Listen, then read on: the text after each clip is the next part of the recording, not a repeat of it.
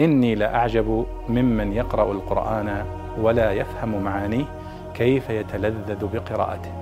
كيف يتلذذ بقراءته. يقول الله تعالى إن هؤلاء متبر ما هم فيه وباطل ما كانوا يعملون. هذه الآية يخبرنا الله سبحانه وتعالى فيها عن موسى عليه الصلاة والسلام وما خاطب به قومه عندما طلبوا منه أن يجعل لهم أصناما ويجعل لهم آلهة. كما رأوها عند قوم مروا بهم.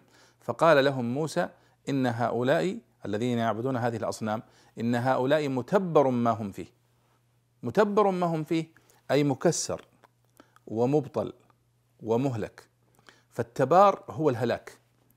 ولذلك يسمى آه، صغار الذهب الكسر الصغيرة تبر.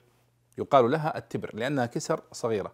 فالله سبحانه وتعالى يقول هنا إن هؤلاء متبر ما هم فيه أي إن هؤلاء الذين يعبدون هذه الأصنام سوف يحطم الله هذه الأصنام ويبطلها ويزيلها ولا يبقى منها شيء. فإذا التبار هو الهلاك ومتبر هنا أي مهلك مكسر زائل لا بقاء له والله أعلم.